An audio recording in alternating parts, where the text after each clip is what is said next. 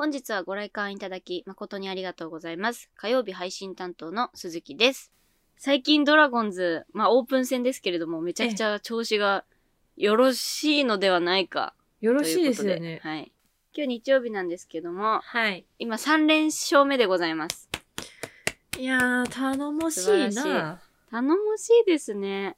まあなんか一個心配してることは、まあうんじゃあその尻切れトンボというか最初だけ調子が良くて後半みたいなのもなきにしもあらずなので、そこはちょっとまあまだ、まだね、そう開幕してないので、うん油断はできないなという気持ちではあるけども、うんでもこの3連勝という、この勝ち星の数字は素直に喜ぶべきなんじゃないかなと思っている、確かに。まあ今日この頃でございます。はい。今日この頃ですね。なんですけど、この3連勝戦った3回とも、なんはいかちゃんとまともに見れてないんですよね、私。あら。一番最初が3月3日のホークス戦だったんですけども、はいはい。なんかあんまりこう、あんまなかなか点取れないなぐらいなところで、はい。一旦ちょっとお風呂に入ろうと思ってたんですよね。本当でちょっと謎。まあ、まあ私が入って出てくるぐらいまでは特にまあ動きないだろうみたいな 感じで、うん。まあ1点2点取ってるとか、ある、取ら、取ってる取られてるとかそういうのはあるだろうけどみたいな。感じで上がったら、いつの間にかなんか、あれ？勝ってるみたいになって、感じになりの、うん。佐々木さんから LINE が来て、やっぱなんか、鵜飼くんすごいね、みたいな来て、もしやって思って見たら、ホームラン打ってやがりましたよ。打ってやがりまいした、そう。まさか見逃してるとは思わなかったですね。や、ほんとそうですよねこ。の日仕事が休みだから、野球見るって言ってたし、はいはいまあきっと見てるだろうなと思って、うんあの、感想を送ったらまさかのお風呂入ってて見逃したっていう。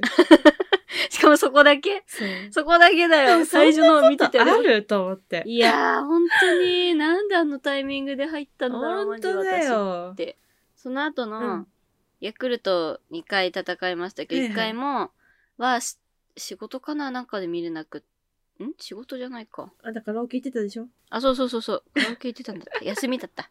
休みだったけど、どうしてもその日はカラオケ行きたくて、見てなかったでしょ、はいはいはい。その次の今日、あ、そうですね。日曜日ははい。無失点、5回無失点。はい。素晴らしい試合内容だったのにもかかわらず、ええ。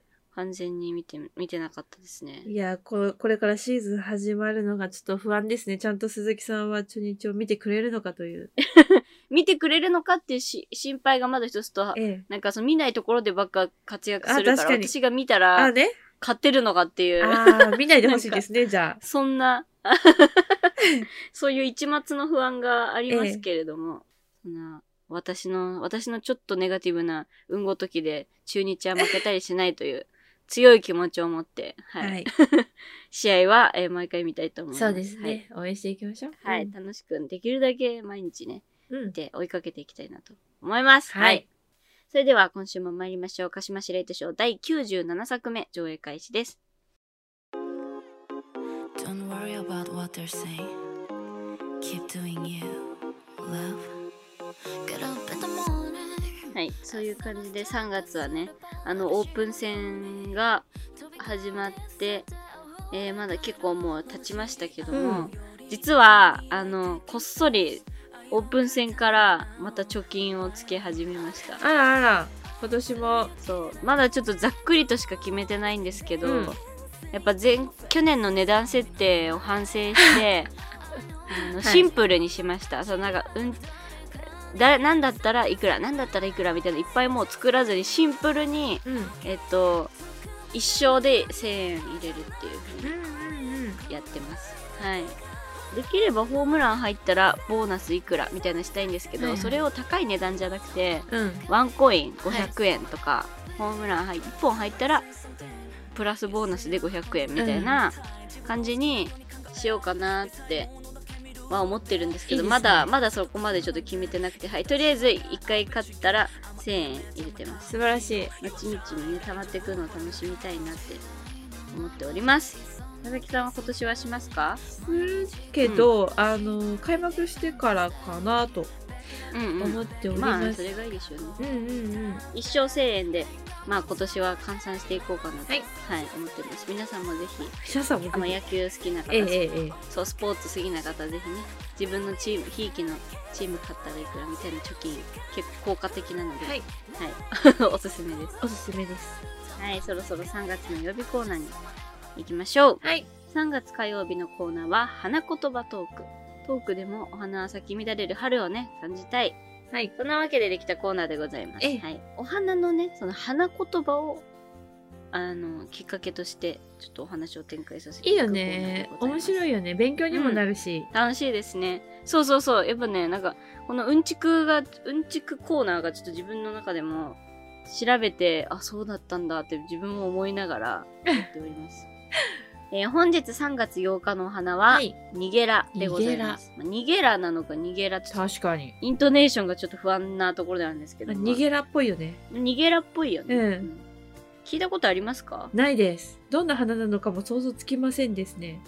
そうなんですよね。私もこのお花知らなくって、はい。まあ、お花の分類としては金峰外科黒種相続っていう、まあ、あんまりこれもそんなに聞きなじみのない感じなんですけど、うんまあ、草花ですね。和名がありまして、はい。黒種草っていうのが和名なんですね。黒種草。はい。これなんでかっていうと、このニゲラっていうお花は、お花が枯れた後にその実がこう、お花がもともとあった部分がこうバルーン状に膨らんで、その中にその黒い種ができるんですね。へー。黒い種。はいうんなので、その読んで字のごとく、その黒い種のあるお花、うん黒種草。はい。そして、ニゲラっていうこの名前なんですけれども、語源がラテン語の黒いっていうところからニゲラっていうのが来てるらしいんですね。ね。そうやって辿っていくと、結構このお花の特徴を示したうん。名前であるというのがわかりますね。原産地は地中海沿岸とか西アジアとか。はい。で、開花期なんですけども結構広くてですね、4月ぐらいから7月あたりまであ、じゃあもう、まだ咲いてはないかもしれないんだ。まだそうなの。まだ時期ではないんですが、はい。種を植えたら、その4月ぐらいにね。お花が咲き始めると。なるほど。はい、いうことでございます。はい。で、お花の色、こうね、結構君皆さん気になってると思うんですけども、青、白、ピンク、紫ということで、あ結構カラフルなラインナップとなっております。そう、一色だけじゃなくて、えー、絶対可愛いじゃん。で、花びらなんですけども、そのなんか一枚一枚しっかりしてるっていうよりかは、ふさふさしてる、なんか、細い、細いなんか線状のものがいっぱいこう集まって、お花の花びらみたいになってるっていう、へえ。ちょっとユニークな見た目のお花でございます。なので、このなんか、枯れた後に、うんそのお花が散った後には、その、まあこう丸い、ほんと風船みたいな感じになるんですが、うんそれをドライフラワーにして結構楽しめたりするそうで、あ、良さそう。そうそう、お花が枯れちゃっても、まあそういった活用というか、楽しみ方ができる。ドライフラワーね、最近あの、インテリアとかですごく人気ですからね。うん。ドライフラワうん。ーが飾ってあるお家に住みたい。まあ、買えよって話なんだけど。あーでも300円ショップとかでもね、ドライフラワー売ってたりするから。あるよね。いいですねお手軽だよね。気軽に。うん。うん。そう、だから買った手に取った、正直ドライフラワーってなんか何の花なのかあんましよくわかってないけど、もしかしたらこのニゲラがね、うん入ってるかもしれないですね、もしかしたら。うん。そんで、あの、ここ、あの、一個びっくりポイントなんですけども、はいあの、ブラッククミンっていうハーブがたまにこうよく名前を聞いたりするんじゃないかなと思うんですけども、うん。このブラッククミンっていうハーブは、このニゲラの仲間、全く同じ品種じゃないですけど、うんあの、ほぼほぼ近いような。品種が、あの、ブラッククミンだそうで、あの、古代エジプトの時代から、このニゲラっていうのは、ハーブとして栽培されていたそうなんですね。ハーブ？はい。そうなんです。まあ、諸説ありますが、ええあの、かの有名な、ツタンカーメンのうん。お墓え埋葬室にも、このニゲラのお花が、ハーブのお花が発見されたって言われてるえー、ぐらい、すごい。本当に、はい、に人間と共に長い歴史を歩んできたお花なんですすげえ、ね。そんな歴史があるんですね。そうなんです。で、日本に入ってきたのは、まあ、ちょっと諸説あるんですが、江戸時代とも大正時代ともなんか言われてるみたいなんですけども、うん日本かにも昔からうん馴染みのあるお花だそうですよ。はい。なんだ。知らなかったですね。えはい。そんなニゲラの花言葉は、戸惑い、夢で会えたらの二つでございます。戸惑い、夢で会えたらね。えー、大した話じゃないけど、はい。でもなんか、戸惑いといえば、うん人によっては信じてもらえないんですが、私って本当に、本当にマジでガチの純正の人見知りなんでいや、すよ。嘘だから、本当に。でもさ、あの、それ言われるんですけど、本当に、慣れるまでにすごい時間がかかるんです、私。基まあ本、的に。ゲなんかでもそれを環境っていうか。悟らせない人見知りですよね。ちゃんと、なんだろう。そうね。うん。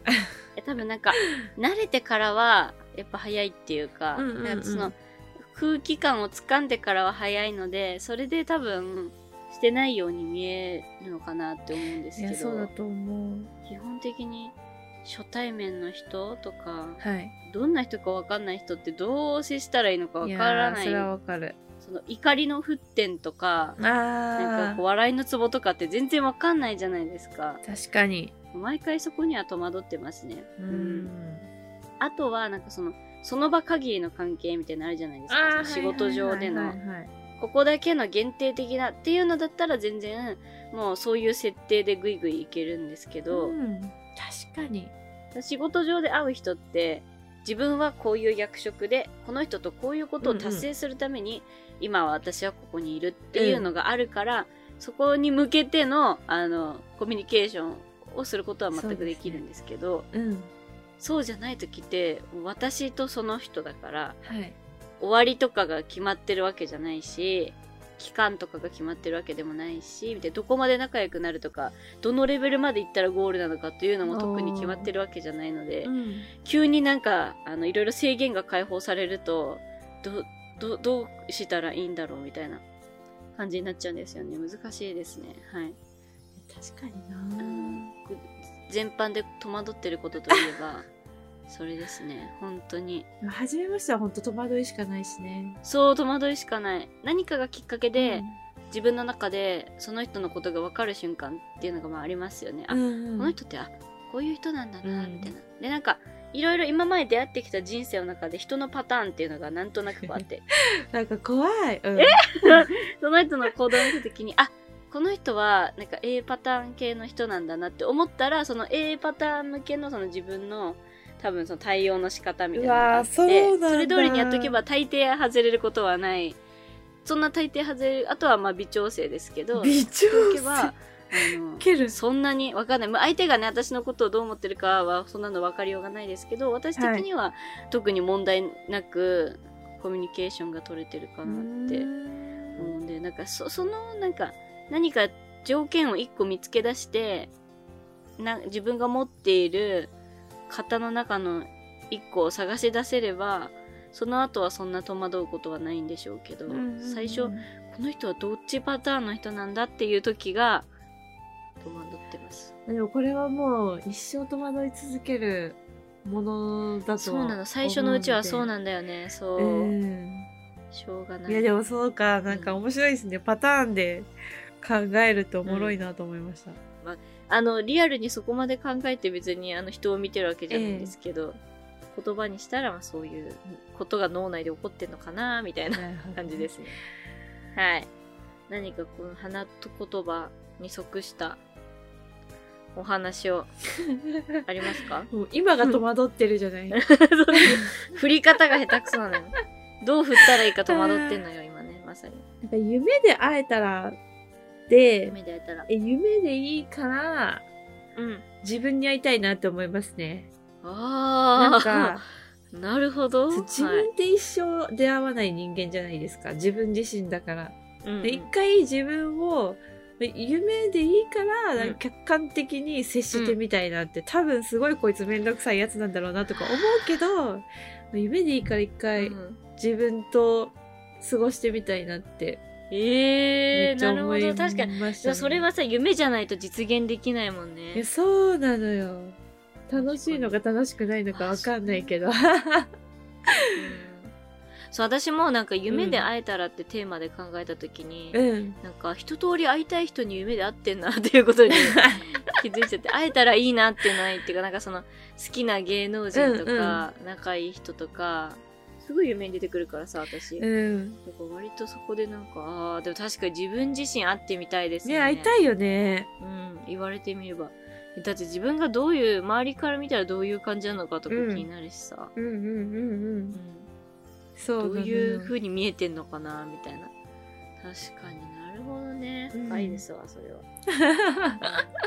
自分か。確かに自分は会えないなはなって思う。会えないのよね。夢でしかね会えないから。そう。うん。確かになかなかでもこれ夢で会うの難しそうですよね。え難しいと思いますよ。うん。会えるのかな、うん。会ったことある人いるのだろうか。がっつりそんな夢は見ないかもしれないですね。うんなんか自分視点なのがたまにこう俯瞰になってる時とかはあるかもしれないけどでも自分自身を見つめてるわけじゃないから自分の視点がそのまま上に行ったみたいなうん感じだと思うから自分が他人になって自分を見てるうん、うん、わけじゃないからないかもしれない。会ってみたいな。会いたいと思ってたら会える気がしなくもないけど、確かにね、えそれあったらどうしたいですか？えー、どうしたい？なんかもう普通に日常生活を一緒に送りたいですよね。なんかどんな人なのかがね。そう。どう見えてるのかとかが知りたいから。うんうんうんうん一緒に生活をして友達としてね、うん。なるほどね。えーもし自分。でも絶対気合わへんと思うんだよめちゃ喧嘩になりなそうだな。絶対合わないよね、うんうん。それは思う。うん。で結局自分じゃない人のことを好きになるから。そうなのよね。自分と自分としたら絶対喧嘩になるな。いや違いない。なんかお互いイライラしそう。やだ険悪。やだね険悪、うん。佐々木さんはでも別にお互いあっけらかんとして。かな。でお互いさあれでしょ人が大好き同士だから、まあ確かにね。お互いがお互いをこう必要とし合って ちょうどいい感じいやわかんないです。意外とねバチバチしてるかもしれないですから。あーかもしれないね、うん。何があるの？なんかわかんないですからはい。ね自分と対峙したことないですからうね、ん。うん、対峙したことないですからね。そんな感じで。ええもうこんな喋ってたの？やばびっくりした。嘘でしょ？私。あれ？私が喋りすぎなんだよなどう考えても。いやいや。今あのこのうん。収録してる尺を見て戸惑いました、確かに。戸惑うよね。私でもずっとびっ尺くりしてた見てさわ今、うん、えなんか結構そこそこの尺喋ってるけど、さらに喋り出そうとするから大丈夫なのかなと思いつつ はい聞いてました。あはい失礼です。全く見てなかったウです。ケる。びっくりしました。20分ぐらいは行ったかなとか思って今見たら35分行ってたんで。いやマジクレイジーですね 戸惑ってます。はい戸惑ってます、ね、はいじゃあねあのええ時間がとんでもないことになったのではい、えっ、と今週はこの辺で終わりにしたいと思います。はい。はい。ということで今週の花言葉は逃げら。はい花言葉トークでした。それではここで一曲。鈴木雅之で夢で会えたら夢でもし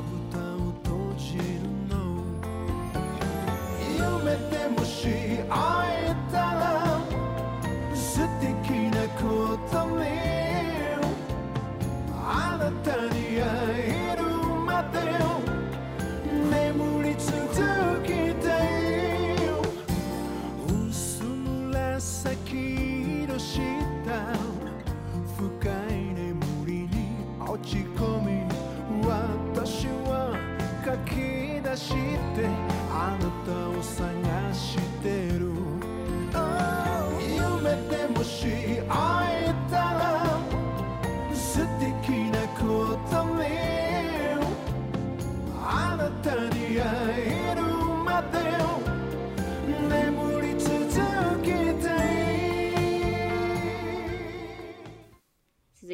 あやかし大百科。このコーナーでは調査員鈴木が日常に潜む妖怪たちを解説していきます。よろしくお願いいたします。お願いいたします。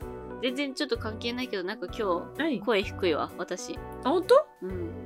いつもなんかテンション上げて明るめに言ってるんだけど、ええ。今テンションあちゃんと上げてるよ上げてるけどなんか声が低いなって思った。本当？何も気にならなかったもんああ、多分これ私にしかわからないけど、ね 本人にしかわからない、繊細なこのあれなんでしょうね。はい。はいすいません。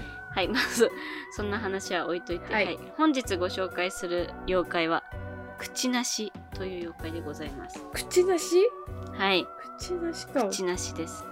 これは私はまだ出会ったことがないんですけれども、もしかしたら出会ってるかもしれないっていう妖怪ですね。はい、まだ実物を見たことはない、遭遇したことはないんですけど。えも、ー、何？これは、うん。まあ、2020年3月ぐらいからね、はい。新型コロナウイルスの感染がこう広がりまして、まあいわゆるコロナ禍ですよね。はい。そして今も、まあ、ちょっと変異株どんどん現れてきて、未だそのコロナ禍の渦中にね、いる、まあ、この日本社会ですよ。はい私たちの生活の中でもう欠かせないものとなったアイテムがありますよね。マスクご名答マスクでございます。イエーイ もうずっとマスクをしてますよね。ずっと春、夏、秋、冬と。うんなんならもう、春夏秋冬、春夏秋冬と、3度目の春をね、まあ、迎えようとしてるわけですよ。うん。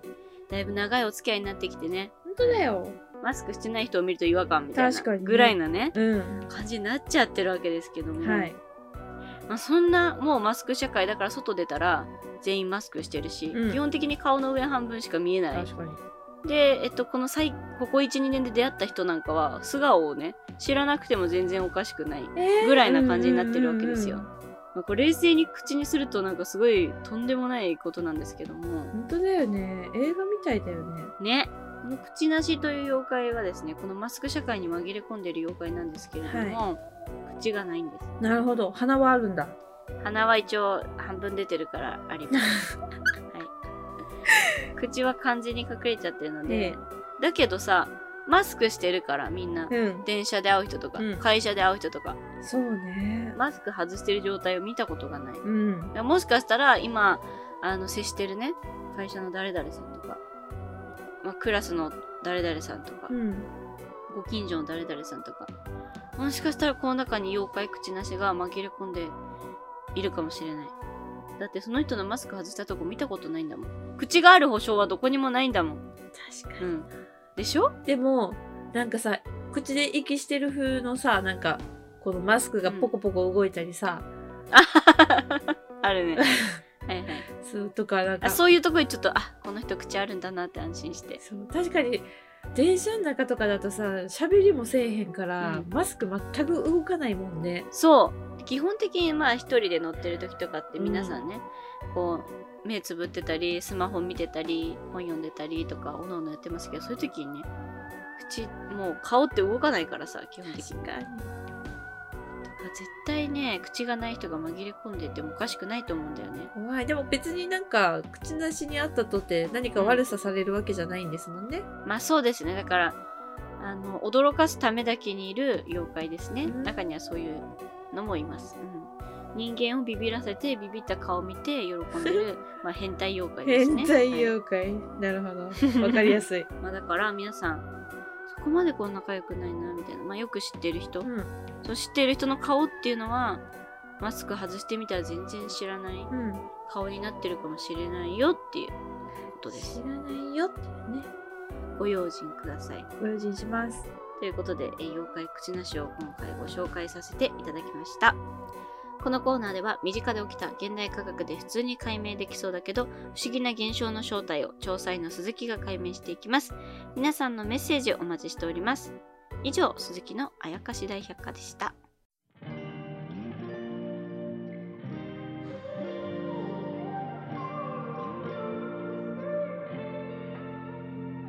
次回の鹿島シレイトショーは3月12日土曜日の夜9時開演です。3月土曜日のトークテーマは「送る言葉」ということでさまざまなシチュエーションや人に向けて佐々木と鈴木なりの言葉を送っております皆様からの言葉もお待ちしておりますメッセージの宛先は ssuz0801-gmail.com ささすず0801 -gmail.com ですはい。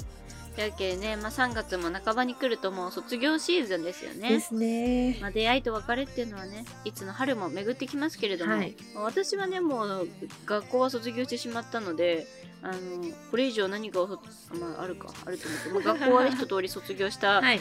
まあ、大人なんですけれども、なんだろう今年やっぱ多いなって思ってるのがの職場の人はいはい。が結構仲良かった人とかずっといた人とかが、なんかね辞めてくんですよポロポロポロポロ。へえ。でなんかい会社っていうのはその別に3月に一斉に辞めるとかそういうのなくて、うん辞めたい時期に辞めていくじゃないですか、はいだから今年1年っていう、まあ、大きなスパンではあるんですけどもなんかねどんどん長くいた人とかも辞めていくし、うんなんかけあのすごく仲良くしてた子とかも辞めていくし、はい。うんまあ、今年1年もそうなんだけど特に最近、まあ、入社してからの同期うん。も、あの実は来月で辞めるんだよねみたいな、うんうん。3月いっぱい、へー来来月とかも今月かはい。とか聞いてびっくりして、うんそれ以外にもなんか仲良かった後輩とかもどんどん辞めて なんかだんだんどんどんどんどんいな私の周りから人いなくなってくるんだけどみたいはない感じになってきて、寂しくなりますね。はい佐々木さんの周りはどうですか？全く変わんないですね。職場に関しては。いいな。私もなんかあんまり変わりたくないんだよね。なんかうん。まあそんな感じで卒業シーズンだからかとかはないですけど、うん。今年は特に私の中でもちょっと別れの風が吹いているはい、うん。でございます。でもなんか別れがあるから新しい出会いもありますしうん一つ一つの出会いと別れを大事にしていきたいですね。そうですね。まあ嘆くだけじゃなくてやっぱ温かくこう見送る気持ちと迎え入れる気持ちとはい。在校生にはねそういうマインドが必要だと思うので、まあ、在校生気分ではい。頑張りたいと思います。頑張ってください、はい。はい。お別れの曲はこちら。まさしく卒業シーズンの歌、レミオロメンで3月9日。流れる季節の中でふと日の長さを感じます。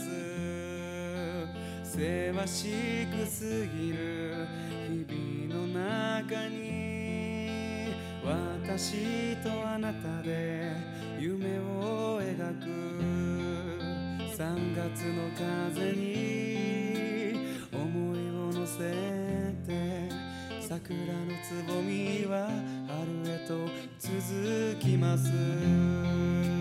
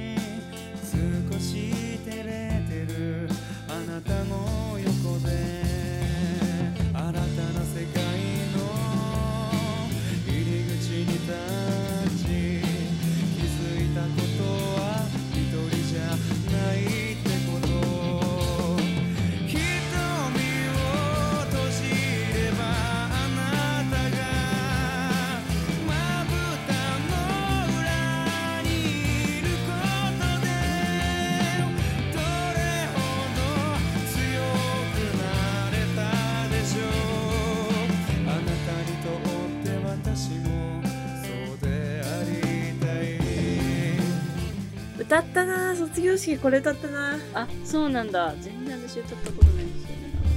ということで、本日の上映はこれにて終了でございます。ご来館誠にありがとうございました。ここまでのお相手は佐々木と鈴木でした。風洗濯物に